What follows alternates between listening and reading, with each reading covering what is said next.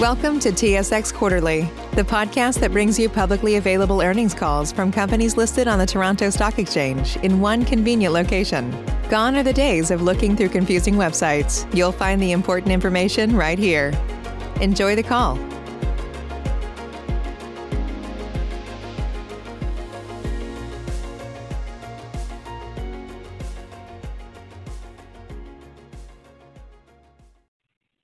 Bonjour, mesdames et messieurs. Good morning, ladies and gentlemen. Bienvenue à la conférence téléphonique sur les résultats financiers du quatrième trimestre et de l'exercice 2020 de WSP.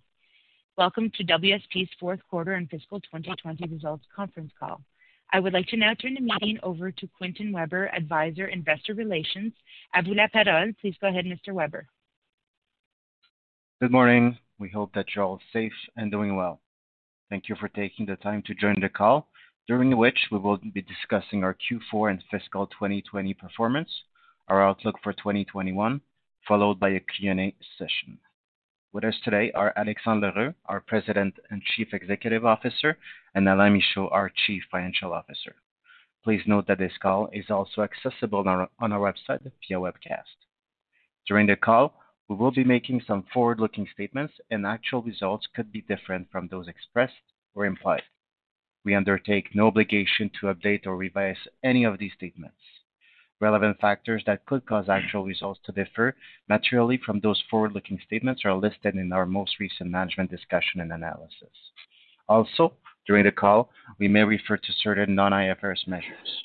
These measures are defined in our management discussion and analysis for the year ended December 31st, 2020, which can be found on SEDAR and on our website. Our MD&A also includes reconciliations of non-IFRS measures to the most directly comparable IFRS measures. Management believes that these non-IFRS measures provide useful information to investors regarding the corporation's financial condition and results of operation as they provide additional key metrics of its performance. These non-IFRS measures are not recognized under IFRS, do not have any standardized meaning prescribed under IFRS, and may differ from similarly named measures as reported by other issuers, and accordingly may not be comparable. These measures should not be viewed as a substitute for the related information prepared in accordance with IFRS. With that, I will now turn the call over to Alexandre. Thank you, Quentin, and uh, good morning, everyone. Let me first start by saying that despite unprecedented circumstances, I am really proud of our accomplishment in 2020. Thanks to the dedication and resilience Uh, of our teams, we demonstrated our ability to rise to the challenge, the agility of our platform, and the strength of our foundation. Above all, we ensured the safety of our employees while staying focused on our strategic objectives. Looking back at the last 12 months' results, we are reporting solid year-end results that are in line with our expectations. We maintained good margins and a healthy backlog and safeguarded our financial position. We also delivered above expectations in terms of adjusted EBITDA, adjusted EBITDA margin, and DSO. Our ability to stay focused on our strategic objectives also materialized at the end of the year with the announcement of WSP agreement to acquire Golder, a global leader in earth sciences and environmental services with approximately 7,000 people. Together, we are creating the leading global environmental consulting firm with approximately 14,000 of our 54,000 professionals, which will be dedicated to accelerating the world's green transition. In connection with the equity financing of the Golder acquisition, we established long-term relationships with new strategic investors, being GIC, one of the world's largest sovereign wealth funds, and British Columbia Investment Management Corporation, one of Canada's largest institutional investors. As we are expecting the transaction to close in the first half of Q2, our current focus is planning for successful integration across functions and regions and the smooth transitions for Golder's people as they join the WSP family. Our combined strengths will uniquely position us on the rapidly growing ESG trends, the driving demand for environmental services and sustainable infrastructure development, and we are eager to start winning projects and working together. Additionally, on the M&A front, we recently announced three strategic acquisitions totaling approximately 500 people, bringing new client relationships, market-leading positions, and an increased geographic footprint in the United States. First, we acquired KW Mission Critical Engineering, which expands our complex building sector capabilities in the high-growth data center and healthcare and science technology markets in the United States, while also significantly increasing our presence on the West Coast and providing a platform to expand our data center capabilities in Europe and in Asia with our global clients. We also acquired TK1, Uh, a mechanical electrical engineering firm based in Irvine, California, which reinforced our U.S. property and building business in the healthcare, science, and technology markets. Finally, this week, we just announced the acquisition of Ercon, which strengthened our capabilities in strategic environmental engineering and consulting services while further expanding our geographic presence Uh, in southeastern uh, United States. M&A is an integral part of our strategy, and so is our commitment to ESG. For example, at the beginning of the year, WSP became the first professional services firm in the Americas to secure sustainability-linked terms for its syndicated credit facility. This year, we will be disclosing data using guidance from the Task Force on Climate-related Financial Disclosures, or TCFD, and the framework issued by the Sustainability Accounting Standards Board, or SASB. And we are planning to update our climate ambitions to align with current science, as we recently committed to align our future ambitions with Science Based Targets initiative, or SBTi. We look forward to providing more details on our progress later in 2021. I would now like to highlight a few of the major wins during Q4, showcasing a sample of our expertise from across the globe. Starting with a key win in the U.S., I am thrilled to share that we were just awarded a significant multi-year program management services contract with the U.S. Postal Service, building on a 30-year established business relationship. Our team of seasoned professionals will support USPS in their strategy, which includes a focus on the retail of the future, as well as a variety of services to their delivery platform and systems across USPS 32,000 facilities nationwide to enhance the efficiency of their operation as they handle close to half of the world's mail volume. Moving on to Canada, at our Q3 2017 results presentation, I announced we had won the Center Block Rehabilitation Project, and I am delighted today to announce the extension of this significant contract. This is not only our largest project in Canada, but also our largest buildings project in our portfolio. We expect our involvement will likely continue until at least 2028.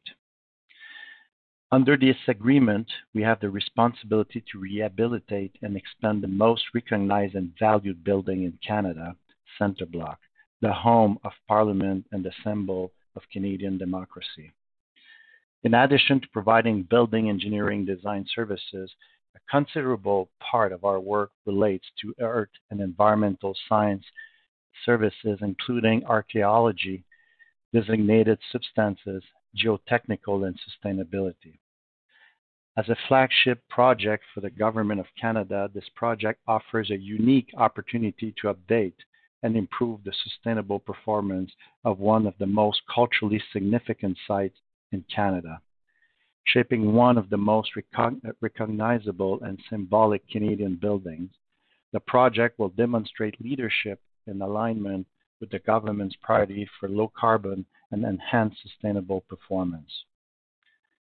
Moving on the highly uh, growing uh, mission-critical market, we grew our pipeline with many data center projects wins during Q4 2020 in Norway, France, Switzerland, Hong Kong, and Taiwan, demonstrating yet again our global reach. The pandemic has accelerated a boom in the creation of new data center facilities to cope with the rising demand from online shopping, remote working, online education, and online events, among other things. Latest forecasts from research and markets predict the global data center construction will grow from 27 billion Canadian in 2020 to 36 billion Canadian by 2027. With the recently announced acquisition of KW Mission Critical Engineering, WSP is uniquely placed and positioned to further take advantage of this rapidly growing market. Combining KW expertise with WSP global footprint means we can now offer best-in-class mission-critical services to our clients throughout the U.S. and worldwide. We now have three centers of expertise in the U.S., U.K., Hong Kong, having the ability to serve this market worldwide. We are already seeing revenue synergies from KW in respect of their U.S. clients investing in Europe and through increased capacity to lead the largest mission-critical facility projects for cloud service providers. In summary, I am very pleased with the way we finished the year. In addition, we seized many opportunities in 2020 by completing three key, I'm sorry, strategic acquisitions, expanding our exposure to promising markets, and securing exciting projects. Alain will now review our financial results in more details and discuss our 2021 outlook. Alain, over to you.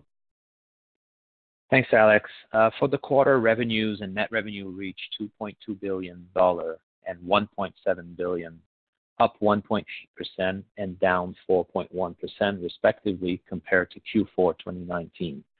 Organically, net revenues contracted 5.9% for the quarter. The increase in the in the Americas, stemming from organic growth and acquisition growth, was offset by organic contraction in the other reportable segment. Revenues and net revenues for the year reached $8.8 billion and $6.9 billion, down 1.3% and 0.4% respectively compared to 2019. Organically, net revenues contracted 3.6% for the year, in line with our expectation. Let's move on to profitability. For the fourth quarter, adjusted EBITDA reached $262 million, representing an adjusted EBITDA margin of 15.5% compared to 15.1% in Q4 2019. The increase in margin is attributable to the Americas, APAC, and Canada reportable segments, partially offset by lower margin in EMEA. For the full year, adjusted EBITDA reached 1.054 billion, up 16.9 million or 1.6% compared to 1.037 billion in 2019. Adjusted EBITDA slightly surpassed our expectation. Backlog as of December 31st, 2020, stood at 8.4 billion, representing 11.5 months of revenue. We're glad to report that our backlog grew organically in each of our reportable segments in 2020, representing an overall organic growth of 2.4%. Adjusted net earnings stood at $81 million or $0.71 per share in the fourth quarter of 2020, compared to 55 million or $0.52 per share in Q4 2019. The increase in these metrics are mainly attributable to the fact that in 2019, the write-off of leasehold improvements um, was taken following the renovation of our New York office. Adjusted net earnings stood at 339 million or $3.08 per share for the year ended December 31st, 2020, compared to 306 million or $2.91 per share for the corresponding period in 2019. The increase in these metrics is attributable to higher EBITDA contribution and lower interest expense due to lower long-term debt. I will now review a few cash flow metrics. For the year, cash inflows from operating activities stood at $1.1 billion, compared to 814 million in 2019. Our free cash flow for the year came in at 735 million, a record high of 266% of our net earnings, well beyond our cash flow conversion target of 100%. Our days sales outstanding reached 63 days at the end of 2020, an 11-day improvement as compared to 2019. This improvement is mainly the result of our team's continued focus on cash collection. Lastly, our net debt to adjusted EBITDA ratio stands at 0.1, significantly lower than the 1.1 as of December 31st, 2019, due mainly to the repayment of a portion of our debt following strong free cash flow generated in 2020 and the equity financing completed during the second quarter. The net debt to adjusted EBITDA ratio is expected to increase to approximately 1.3 following the closing of the Golder transaction. During the quarter, we also declared a dividend of 0.375 per share for shareholders on record as of December 31st, 2020, which was paid on January 15, 2021. With a 54.1% DRIP participation, the net cash outlay was 19.5 million. In conclusion, we've delivered on all of our 2020 financial outlook metrics issued in Q2 2020. I will now comment on the 2021 financial outlook. But before I do so, I'd like to remind you that the outlook for our anticipated 2021 performance is aimed at assisting analysts and shareholders in refining their perspective on our performance. It has been prepared based on foreign exchange rates effective February 24, 2021.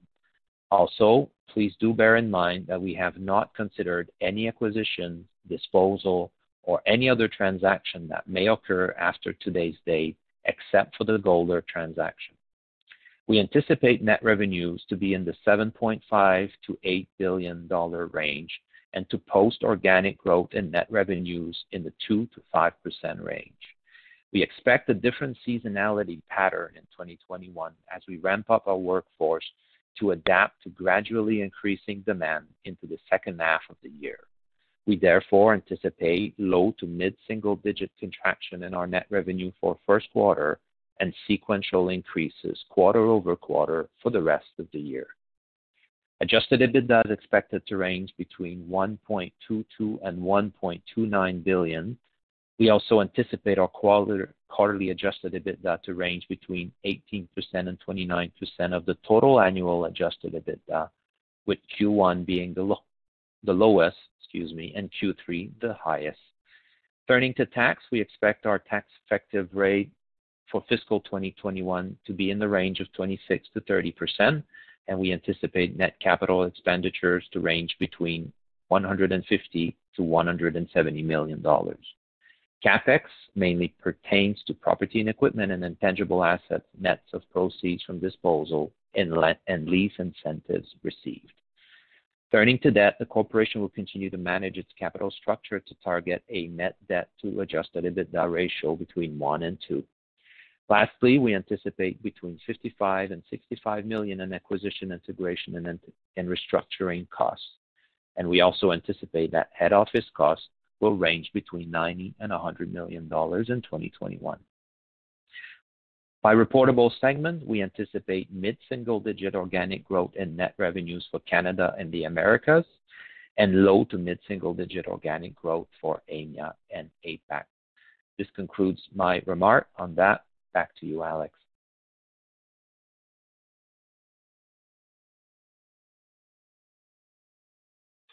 Thank you, Alain. And uh before opening the line for questions, I would like to thank our employees across the globe, our board of directors, as well as our clients and shareholders for their continued support during this unique year. Looking back at 2020, I am proud of what we accomplished. We delivered on our financial objectives. We announced a highly strategic acquisition opening a world of possibilities, and we set the stage for 2021, entering the year with confidence, supported by a strong financial position and a very healthy backlog. And As we start this year of our strategic cycle, we feel confident to meet the ambitions that we had set for ourselves in our 2019-2021 global strategic plan. As such, our solid operating plan, combined with the successful closing of the Golder transaction, will position us well to deliver on our ambitions to reach between 8 and $9 billion on net revenues and to exceed the higher end of our projected EBITDA margin of 16%. Lastly, we also look forward to developing our 2022-2024 global strategic plan. This will be a great opportunity for us to further embrace our ambitions. I would now like to open the line for questions. J'aimerais maintenant vous rappeler que pour poser une question, appuyez sur l'étoile du 1 sur votre clavier téléphonique. Veuillez patienter un moment pendant que nous compilons les questions. As a reminder, to ask a question, you will need to press star one on your telephone. To withdraw your question, press the pound or hash key. Please stand by we compile the Q&A roster. Your first question comes from the line of Mona Nazir from Laurentian Bank. Your line is now open. Save big on brunch for mom, all in the Kroger app. Get 16 ounce packs of flavorful Angus 90% lean ground sirloin for $4.99 each with a digital coupon. Then buy two get two free on 12 packs of delicious Coca Cola, Pepsi, or 7UP, all with your card. Shop these deals at your local Kroger, less than five miles away. Or tap the screen now to download the Kroger app to save big today. Kroger, fresh for everyone. Prices and product availability subject to change. Restrictions apply. See site for details. Good morning, and thank you for taking my questions. Um, when I think about the business, your diversified strategy has fared well. You've had challenges in the past, and looking back a number of years ago, I remember Germany's performance was lower. Um, you changed the country head and second in command there. Following the Focus acquisition uh, and the low oil price environment that followed, there was some right sizing about five years ago. But when I think about 2020, I feel like COVID challenges and macro headwinds seem to flow through to nearly all geographies. And so I'm just wondering, would that be a fair statement that 2020 has been your most challenging period? And then I understand that you took swift steps um, in right-sizing the headcount, you know, largely in the back half of the year. I'm just wondering your confidence level that steps taken should alleviate headwinds and bring improvements from here, and that surprises should be de minimis.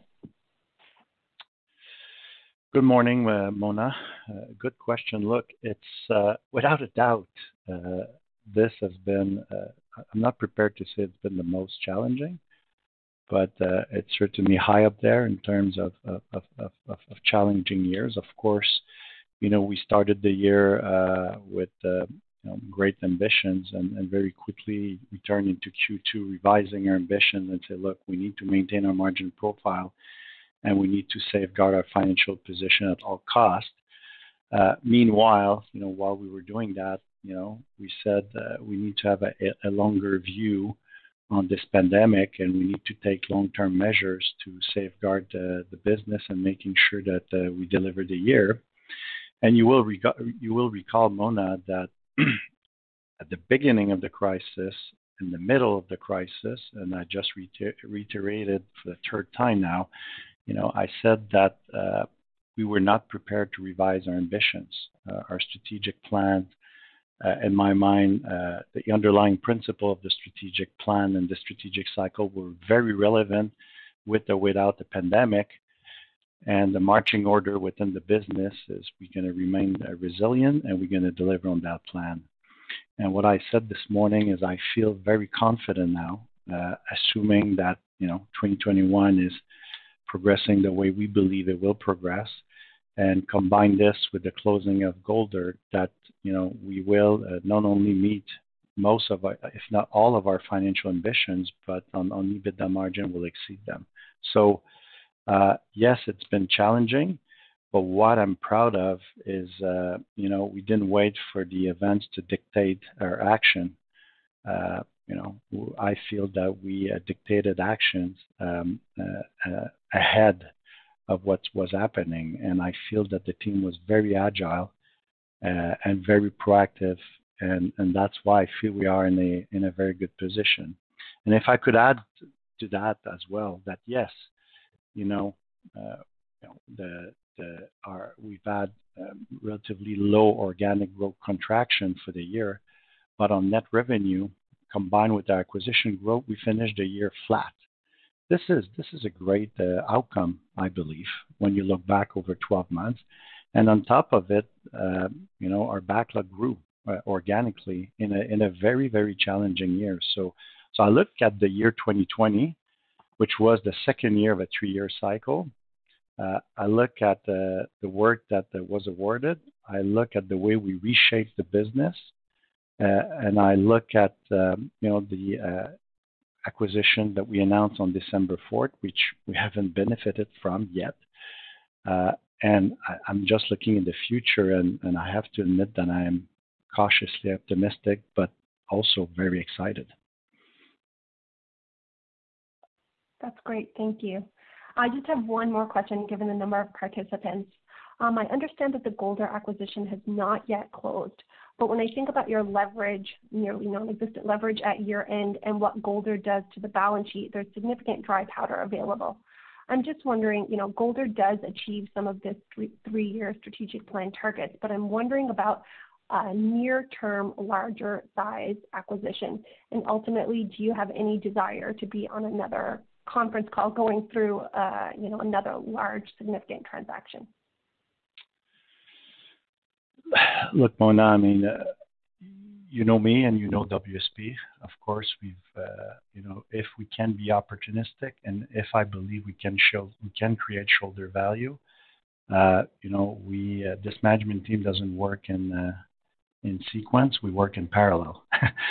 so, uh, so if there's a way for us to create shareholder value, uh, you can rest assured that uh, we'll work towards that goal.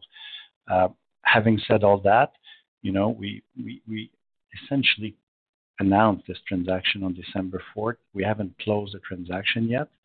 And right now, what I am busy doing is really to engage with our people at WSP, but also, where possible, engage with the people uh, at Golder to really uh, make this a real success. Uh, I, feel that personally, uh, and, I, can vouch for that now even more than in this, on December 4th. You know, uh, the, amount of of collaboration that I believe we'll have between the two uh, workforce will be uh, will, be quite extraordinary, and and I actually believe that that we will be in a position to create a lot of revenue synergies together. So, so I think our focus right now, my focus certainly, is really to make sure that uh, this integration is a success. Uh, and I want also to make sure that we deliver a good operating year uh, and a good operating plan for our shareholders. But as you know, those deals don't happen overnight. You need to entertain discussions. You need to have informal discussions, more more formal discussions, and and as I said to my board this week, um, you know, uh, I cannot take a, a, step back, a step back and, and, wait a year to entertain discussions again. Uh, I have to, uh, to, to keep going, and if uh, there is a possibility to create value, uh, certainly I think we have now the balance sheet to do that, um, and and I'll leave it to, to that at the moment. That's great color. I'll leave it there. Thank you. Your next question comes to the line of Jacob Bout from CIBC. Your line is now open. Good morning. Hello, uh, Jacob. Just had a question. So, um, on your uh, implied EBITDA margin guidance, um, so the number that I'm backing into the midpoint is 16.2%.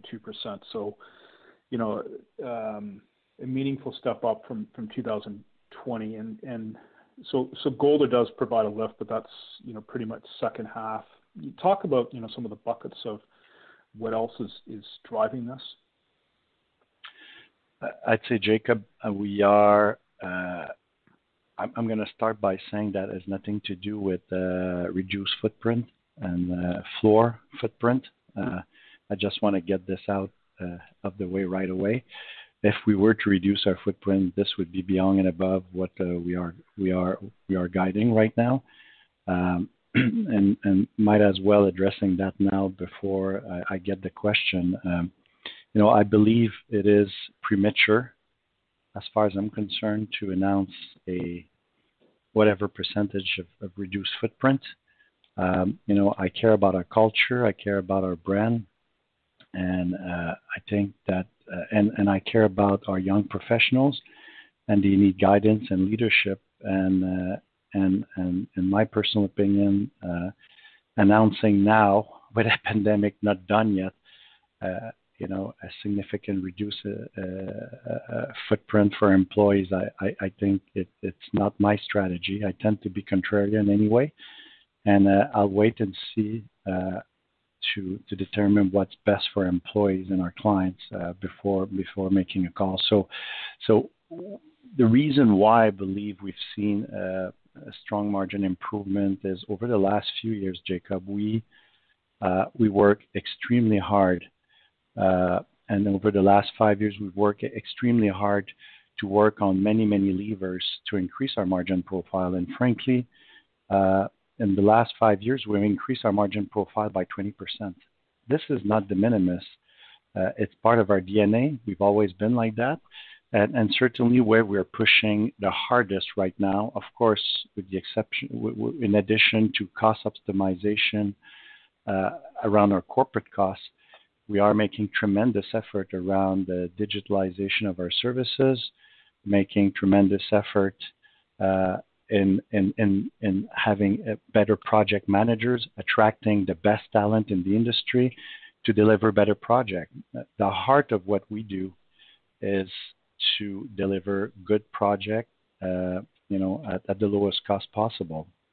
And, and certainly, if I look at utilization, if I look at technology, if I look at project delivery, I'd say that that's where we made most uh, of, of our effort, and it's certainly paying off. And uh, and I certainly have no intention to stop there. We're going to continue to work hard to to try to increase our, our margin profile in the years to come. So so ultimately, where do you think you can get with EBIT margin? Let's discuss this when we announce our next plan. Uh, obviously, I will take the next few months uh, to work with the team, our clients, our investor base, actually, to determine where where we want to take the company forward. But if your question is, do I still see some uh, margin improvement potential? The answer is yes. My second question is, when we look at um, net revenue as a percentage of overall revenues, um, you know, dropped in fourth quarter uh, this year versus fourth quarter last year. Um, you know, increased sub-consultants typically buried in there. How should we think about that on a go-forward basis? Is this a one-off or, or you know, what's going on? You talk about the organic contraction? No, I'm talking about uh, net revenues as a percentage of overall uh, revenues. Yeah. Alain, you want to take this one up?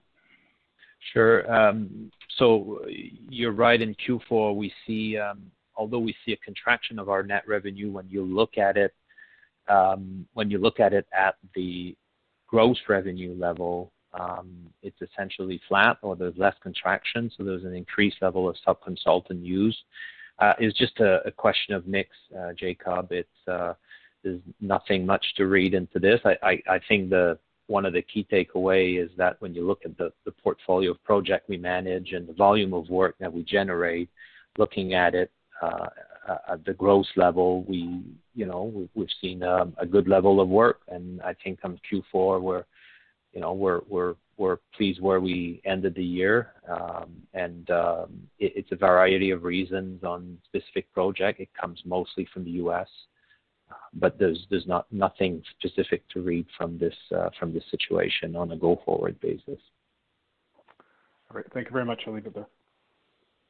Thanks, Jacob. Your next question comes from the line of Yuri Lynk from Canaccord. Your line is now open. Hey, good morning, guys. Hello, Yuri. Um, hi. Good morning. Morning. Um, Alex, just wondering if you can uh, touch on uh, what you're seeing from your from your clients in terms of their their willingness to uh, move forward with with projects, um, specifically in, in the U.S. Maybe on the federal side, wondering if the election has caused any pause in the near term and and perhaps might lead to a better uh, second half if some of the spending measures come through? Just updated thoughts there. Yeah. Yuri, I think, you know, and it's something I haven't addressed in in my commentary, but certainly, you know, if you look at the U.K., for instance, the bidding activity has never been so good Uh, in recent years. We need to remember the U.K. is coming off a very tough two, three years uh, with Brexit, with elections, with uh, the cooling off of the private sector a few years ago. I look at January, for instance, the month of January for us was slightly better than expected across all of our regions. And uh, the bidding activity is better than what we were all anticipating in the U.K., for instance. Now, your question was more directed to the U.S. I just talked about the U.S. Postal Office and uh, uh, postal client that we have. It's a relationship that we've had for 30 years. This is a, you know, a um, $500 million-$600 million job that we were just awarded, and that is not included in the Q4 backlog. So I don't see any uh, major delays in project. Uh, and I see actually a positive um, uh, outlook as it relates to the U.S. and certainly the Biden election. As you can imagine, when we consummated this transaction and work to complete this transaction, you know, we didn't do this uh, with Biden being elected in mind. Uh, but it's fair to say that it was a very good timing for us. And sometimes you need luck in life, and I feel that our investment was quite timely, uh, and the timing was quite good. So of course, I feel good about the momentum in North America. So. Okay, that's helpful. Um, Alain, maybe just a nitpicky one for you on the guidance. Um, the wage subsidy was a pretty big component in Q4. Just wondering, uh, what, if anything, is in your EBITDA guidance on the wage subsidy side? We don't anticipate anything, um, Jacob, so there's none in the guidance. Yuri. Yuri, Yuri. sorry. That's okay. I've been called worse. Sorry. Sorry about that. Yeah. Um, there's nothing in there. Okay. Is that because you don't anticipate getting anything in in Q1 or or you're just taking a conservative approach? We we we don't anticipate. You know, there might be small small amount here and there, but there's there's certainly nothing large that we see um, on the horizon. Okay. I'll turn it over. Thanks, guys. Thank you. Thanks, Yuri. Your next question comes from the line of Benoit Poirier from Desjardins Capital. Your line is now open. Hi. Good morning, everyone, and congrats for the strong finish toward uh, 2020. Uh, just in terms of M&A, obviously Golder provides you a great uh, ESG foothold. But now looking forward, are there any geographic areas or expertise you would look Uh, at in terms of M&A now that Golder provides you a great uh, foothold on the ESG front? Look, Benoit, I mean, uh, if any, I think the last four or five acquisitions we've announced, or three or four we've announced since December 4th, we've added another 500 people. You know, and I mentioned it in prior calls, I think I see the investment community making, I believe, general statements, and they tend to overgeneralize. Uh, they tend, in my personal opinion, to overgeneralize uh, the idea that uh, the building sector is going to be a tough sector for years to come. If you're smart about it, I see incredible opportunities in the building sector, and that's why we are now aggressively growing our mission-critical data center expertise. Now we have three centers of excellence in the U.K., in the U.S., and in Hong Kong. And we are now working uh, as a team uh, with the largest, uh, you know, tech firm in the world. Without naming names, I think you can name the three or four that I'm thinking about. And we work with all of them, and we follow them globally.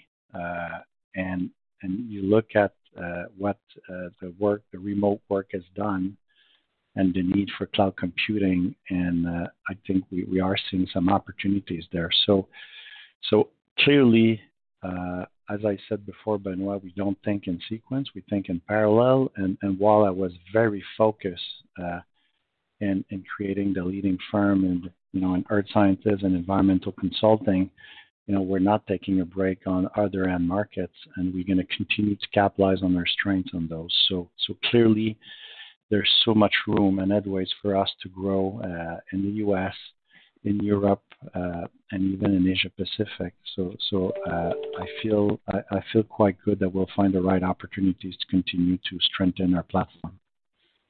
Okay, that's great, caller. And to come back on the potential opportunity coming out from the U.S. election, I would be curious to, to get more color about the, uh, the, the timing and uh, wondering if you have all the uh, the capacity to deal with this great opportunity, or we should expect headcount probably to increase in in the U.S. at one point in time, Alex? Well, I think, Benoit, this should not come as a surprise to our investor base that, you know, we expect a slower Q1 with, you know, a ramp up in Q2, Q3, and Q4 for a variety of different reasons, right? You know, Q1 last year, the pandemic had not hit, so of course we're going to be comparing to higher standards. But uh, indeed, you are right that uh, I expect you know a ramp up in headcount as we progress uh, in the year. And again, to add to the the point or question that you just made, uh, if the question or indirect question was, uh, did we include and incorporated uh, the potential uh, uplift that the Biden election would provide to to to the market and our platform? The answer is no. Uh, it was too late in the game for us to incorporate that. And frankly, uh, I don't tend to take political events as, as, as upside. You never quite know. So uh, we focus on what uh, we control, and what we control is the conversion of our backlog and our win rate. And, and I'm very pleased about that. So that's okay. essentially what, what we're going to be doing. Okay, that's great caller. And last one for Alain. In terms of net capex, obviously the envelope is 150 to 170, uh, and you finished 2020 with a number that was below uh, what was targeted previously. So I was just wondering if you could provide some color on whether there's some catch up versus the amount that was not spent in 2020, or is it uh, probably it reflects a portion to, toward Golder? And if we can use the 150 to 170 as a good base to, going forward. Yeah, no, Benoit, it's a uh, it's a good base going forward for sure. There's there's a little bit of, of everything you've said in um, in the answer. It's uh, it's catching up uh, on some spending, and Golder is included in there as well. Um, so that's um, that's a good good uh, good way of looking at what to expect uh, next year. Yeah. Okay. Th- thank you very much for the time. Thanks, Benoit. Thank you, Benoit. Your next question comes from the line of Michael Tupholme from TD Securities. Your line is now open. Thanks. Good morning, Alex and Alain. Hello, Michael. Hi. Um, my first question is about Golder, and uh, I know you reiterated the timing for expected closing in um, in the materials you've put out. It's consistent with what you what you originally uh, talked about. But I'm just wondering if um, there is any update just in terms of status of approvals or any other uh, aspects of the transaction as you work toward closing. And then as a follow-on to that, um, you know, I know you can't formally begin the integration process until the acquisition closes, but uh, also hoping to get your thoughts uh, now that you've had a few more months to think about the transaction, thoughts on integration, and and also, Alex, you had mentioned, you know, you're feeling better about cross-selling benefits and and potential cross-selling synergies. Any any further details on that front? I'll I'll let Alain answer, you know, the you know, the, the first sub-question around closing, and then I can pick up after, Michael. Yeah. So Michael, on the regulatory approval, on the regulatory approval uh, question, uh, things are progressing well. You know, no no red flags, and it's uh, as expected. So we're still um, expecting to close uh, the transaction in the first half of, of Q2. Uh, so that's the, status. It's no red flags. so yeah, I, think we are working uh, with the deadline we provided in December in mind, and, hopefully by the time we speak next, the, transaction will be behind us, at least the closing of it, Michael. As it relates to integration, of course, until we're we're close and we have regulatory approval, we have to be mindful, Michael, of of from a competitive point of view to to not share sensitive uh, information. So, so you'll understand that uh, you know we, are both firms are, quite careful about that. Having said all that, of course, you know we've had uh, we've had uh, a number of discussions around operation, uh, around leadership, uh, around you know of course when you do a due diligence, you know you you, you draw overall conclusion on, on the potential synergistic benefits uh, and also the, the potential duplication on, on clients. But once the dust settles and you have the time to breathe a little bit, uh, you take a closer look of it. And, and frankly, I'm, I'm quite uh, excited uh, by the combination of the footprint. Uh, I, look at, Canada, for instance. Uh, you know, we are we are you know a driving force in the province of Quebec. They are a driving force out west. Uh, together in, in Ontario, the combined forces will, will make us the undisputed number one, which I'm extremely excited by. Um, you look at the leadership as well and the way things are are are essentially folding together. Uh, I'd say that right now, for instance, you know, the plan around integration in Canada is, is essentially very, very well advanced. And this is perhaps the biggest integration we have to do in the group. So I'd say that that as far as I'm concerned, is essentially de-risked. Uh, and and uh, in the U.S., we're probably uh, you know 80% there. Uh, in Australia, you know, which is next, I believe in the next few few weeks, we'll be in a fairly good place. And of course, in Europe, Golder has a, a smaller size presence, but I see tremendous opportunities. They have a, a strong team in Sweden. Uh, we are one of the largest in Sweden and they are bringing to the table an incredible uh, mining team in London, which will, you know, uh, will, tag along very well with our UK business, which is essentially doing nothing uh, around mining. So, I look at this and I feel that the integration is doing well under the leadership of uh, André Martin, Tom Logan, the Chief Operating Officer of Golder. And then when I look at I've done enough acquisition, Michael, to know when you know the, recipient of the news are, are welcoming the news uh, or not, and and I, I, can tell you that there is uh, tremendous excitement on both sides uh, of of you know of this transaction, and I know when you feel it when employees are, are definitely looking forward to start engaging with the other side uh, to start working on projects. You know, I, I mentioned it in, on December 4th on our analyst call that, you know, I think we will be able to bring Golder on an infrastructure project. And if you take uh, mining, for instance, uh, of course, uh, Golder is the leading firm in underground underground design uh, around the world, especially in the mining sector. But they have very limited capabilities around all of the capex and the infrastructure outside of or above ground uh, on the mining sector, and that's one of our strengths. So, so if we can access those Fortune 500 clients, I am confident uh, that uh, you know we're going to be able to drive a, lot of good uh, synergistic benefits. And on top of it, I'd finish by saying that you know you never quite know what the client's reaction will be until you announce, right? And I don't think I can think of one client who said that this was not good news for them. I feel that the combination of the two firms together will be able to expand the scope of services and will be able to better serve their clients and, and our clients. So, so look, uh, uh, these are only words, and now we have to deliver for you. But uh, I think this is a good start.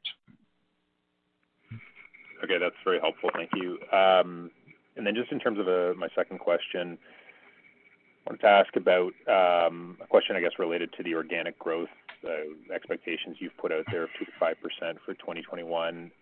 Part of that is predicated on your ability to ramp up your headcount in certain regions, uh, where I guess headcount has come down in in certain instances, so you wanna ramp that back up to achieve that growth. I'm just wondering about your comfort level with your ability to hire and attract employees. In the past, you've talked about how competitive it is, and uh, I mean, I suspect, you know, you feel comfortable because you put the guidance out there. But but just any thoughts around, um, you know, your ability to attract the talent you need? Yeah. Look, what I'm gonna tell you, I told our board this week, uh, unlike many, you know, unlike years of, you know, on the back of a recessionary period, I mean, I look back at the last 10, 12 years since I joined this firm, and and uh, this is this is unique circumstances uh, in the sense that we saw our backlog growing.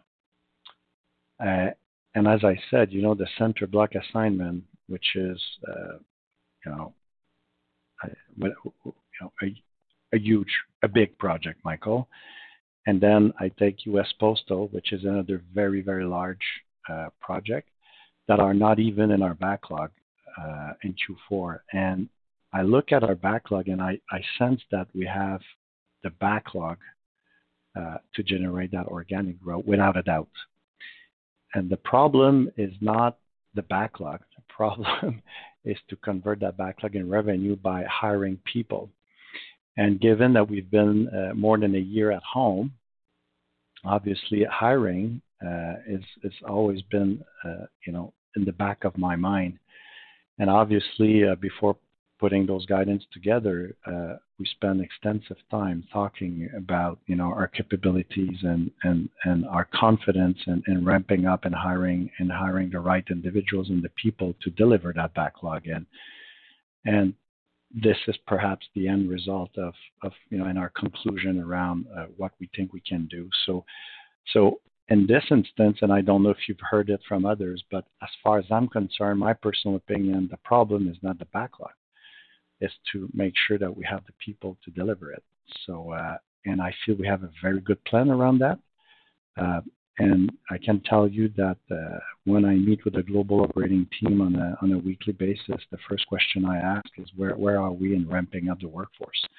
So, so it's good news in some ways, very good news. You know, you are right, and I believe that's you know, the right question to to ask the team. You know, are you able to ramp up? And that's certainly what we are spending most of our time doing right now. Okay. Thanks very much for all the detail. Okay, thanks. Your next question comes to the line of Frederic Bastien from Raymond James. Your line is now open. Hi, good morning. Bonjour. Bonjour. Hey, Fred. Guys, you've clearly demonstrated uh, year to date that the large Golder deal isn't stopping you or uh, your U.S. operations from rolling up small and specialized companies. Um, and given that the Golder integration shouldn't be too much of a distraction uh, for your leadership teams in the EMEA and APAC segments, can you comment on their readiness for um, tuck-ins on their end? Yeah. I think we we are ready uh, in the right circumstances. Uh, I think clearly the team in Europe would be ready. And you are right in saying, Frederic, that uh, you know, this will have limited impact on on the EMEA team. Having said all that, you know, I don't feel we have a gun on our head. You know, I think I've been saying for as long as I can remember that we would like to grow our Central European presence. But right now, I think we haven't found uh, the right partner. And, and until such time uh, that we find that right partner, you know, we're gonna remain very disciplined and continue to deliver on on what we have. And we have a very good business. So so we'll we'll continue to to drive our our operation. And, and one day if the opportunity presents itself, you know, we certainly would like to address this. You know, this is a big uh, big population when you look at the pool in Central Europe, and if we were in a position to grow it, we would. And do do you share the same comments for uh, the APAC region? Yeah. Although the APAC region, uh, Frederic, the integration of Golder is by, you know, on a relative scale basis, we're adding a 1,000 people. So it is transformative for the region. So, uh, unlike the EMEA region, this is going to be a bit a more sizable integration than it would be on a relative scale basis, for instance, for the U.S. So we have to be mindful of that. Uh, but again, uh, you know, we're gonna remain opportunistic, and if there is an opportunity and we feel that it's the right opportunity, we'll certainly gonna look at it. Okay. That's very helpful color. Thanks. Um, and maybe building on that, can we get a sense of the multiples you're now being asked to pay for tuck-ins like Earthcon and KWMC? I'm not gonna try to pronounce the third one, but uh, are you seeing upward pressure because of increased competition, or is actually the pandemic, uh, on the contrary, alleviating some of that pressure? Uh, I'd say all in all, Um, we are paying multiples uh, that are essentially in line with pre-pandemic, uh, um, you know, pre-pandemic multiples, essentially, if that makes sense, for those tuck-ins. Yeah. No, it does make sense. Just wondering what, you know, what's the uh, puts and takes behind mm-hmm. that. Um, yeah. If you had more color, but that's fine. Thank you. Okay. Thank you, Frederic. Your next question comes from the line of Sabahat Khan from RBC Capital Markets. Your line is now open. Uh, thanks, and good morning. Uh, just uh, on a commentary around bringing some of the or adding employees over the course of this year, I guess, what proportion of that is bringing back folks that you maybe sent home last year, and what proportion is looking for new people? And can you maybe comment on just what you've found? Is it fairly easy? Is there enough good talent out there while people are at home? Uh, just some comments on how that's going. Uh, I think, you know, good firms attracts good people. Uh, so we're certainly... I'm not gonna sit here finding excuses that we can't hire. I just don't think it would be very credible. So, you know, we need to find ways, and we need to be creative in the way we attract Uh, our professionals. And and I'm confident that uh, if we put the right focus and the right attention to to this initiatives, we will be able to to ramp up. Uh, so as it relates to bringing back people to the firm, you know, in some instances, and actually in many instances, I see that as positive news to welcome old colleagues back to uh, their home. So so if we are in a position to do that, and if uh, there's a willingness to do that, of course, uh, you know, we will explore that, as as it relates to colleagues that were part of the firm in the past. Okay. And then your comment earlier around the activity levels being better than expected through January, is that, I guess, is the increased activity levels, you think, are related more to increasing confidence as the vaccine rollouts continue, more or better visibility? Or is it some of the dollars that some regions have announced towards infrastructure and so forth being put to use? Just some color there. No, I'd say it's just the continuity of what we have seen uh, in at the end of Q4. It's almost like... Uh, And frankly, it's perhaps, hopefully, hopefully I don't have a crystal ball, hopefully, it's gonna be the reversal of 2019, uh, uh, 2020, I'm sorry, January 2020. I remember how we finished 2019, and I was like: Okay, what will 2020 look like, with or without a pandemic, frankly? The year, the way we had finished 2019, I was slightly concerned on, you know, the velocity and the traction uh, in the business, and it turned it turned out to be worse than I was anticipating, obviously, in 2020. Now, it's probably the reversal. I look at the way we we finished Q4, and I said, "Okay, good traction." And then when I sat down with our leaders, and Alain and I sat down with our leaders a few weeks ago, looking at the results for January, you know, the the team felt fairly upbeat uh, about about January. So uh, fingers crossed. Of course, who knows uh, what life will look like six, seven, eight months from now. But right now, I think the team is fairly is is is, is feeling cautiously optimistic. Okay, thanks. And just one last one for me. I guess your comment around the buildings end market and some of the pessimism you might be hearing um, in the investment community. I guess can you maybe provide a little bit of color on, you know, is it some of the new work in buildings? Is it, you know, things like data centers, healthcare that's giving you some encouragement looking ahead? Is it some reasons, or do you expect generally that, you know, at some point in the future, we'll be back in that end market to pre-pandemic levels? Just what you're seeing on the ground there globally. Uh, sorry, can you repeat the question? It was breaking up for for a Sorry, second. yep. It's more about the your commentary on the buildings end market and your being a bit more positive there looking ahead. Is there positive commentary or just more optimism related to you know some of these new demand areas within buildings that are starting up? Mhm. Is there you know certain regions where are you seeing the optimism? I guess on the ground.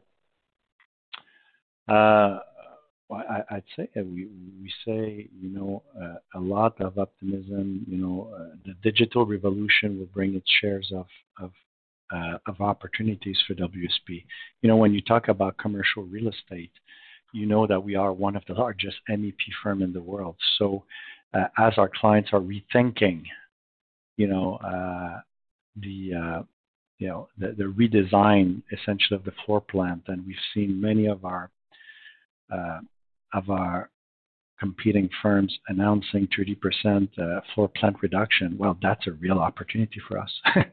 you know, we're going to have to redesign all, all of those floor plans around the world, and and I see that as a real opportunity. So, so that you know for for building will will be good news. Clearly, uh, am I expecting you know uh, you know many high rise to be built this year? The answer or designed, the answer is probably no.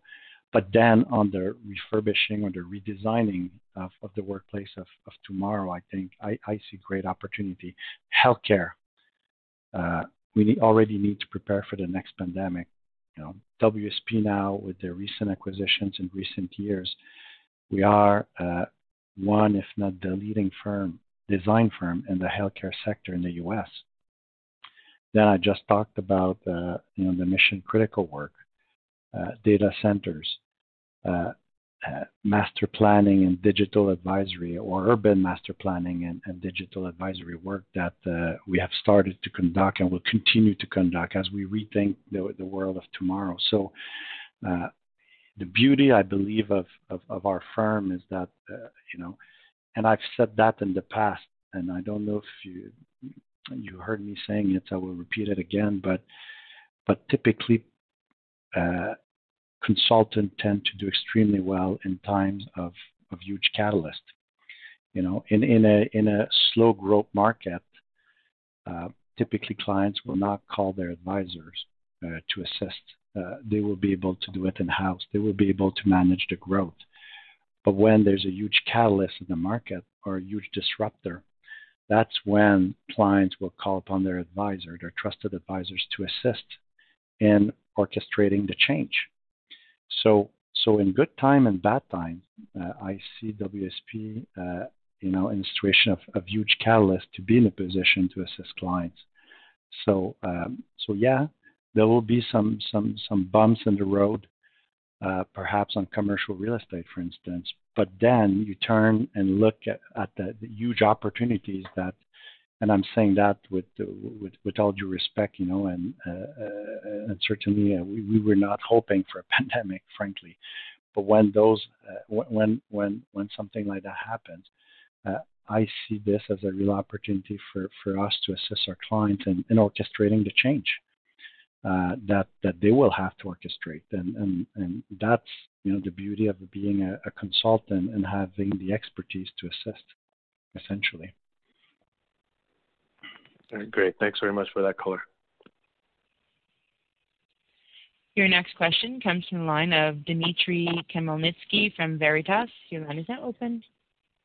Yes. Uh, hi, bonjour, uh, Alain, Alex, and Quentin. and thanks for taking bonjour. my question. Um, hey, uh, Dimitri. Uh, hey. Again, thanks for taking the question. So uh, just to uh, dig deeper into the um, acquisition and restructuring costs, can you perhaps break that down between the portion related to, and I'm talking about the 2021 guidance, the portion related to Golder and other deals um, uh, that you have already announced versus the internal cost realignment Um, in terms of what we've seen in 2020? Yeah.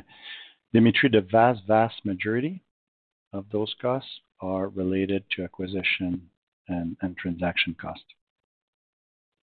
Mm-hmm. Okay. Thank you. That's it for me. Okay. Thank you, Dimitry. Your next question comes from the line of Maxim Sytchev from National Bank Financial. Your line is now open. Hi. Good morning, gentlemen. Hello, Max. Hey, Max. Just a quick question because most of them have been answered. Um, When we look at, um, obviously, the news flow around the transit projects, I mean, it seems to me there's no huge change in terms of uh, government's you know, commitment to these verticals. But I'm just wondering if uh, you don't mind providing a couple of maybe key points in terms of what you're hearing from from the clients directly on the space. Thanks. And sorry, Max, you said around transit? Correct. Yeah. Yeah.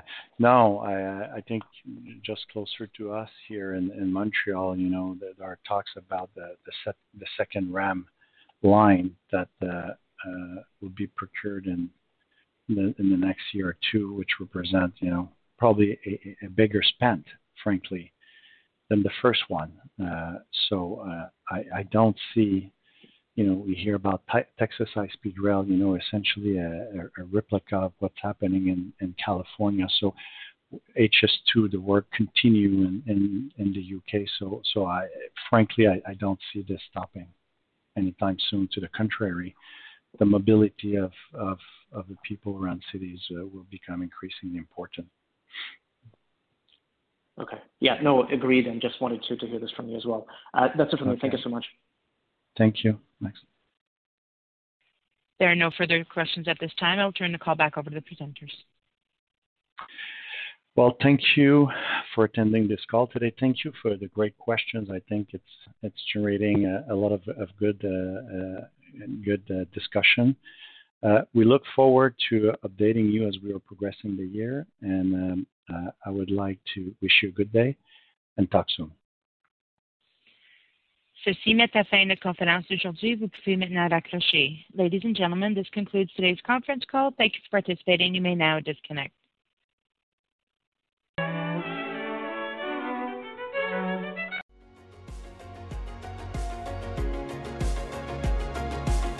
Thank you for listening to TSX Quarterly. If you enjoyed the cast, remember to leave a good rating.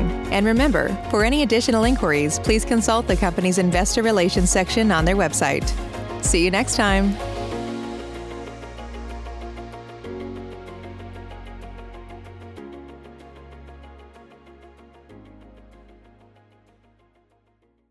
Save big on brunch for mom, all in the Kroger app.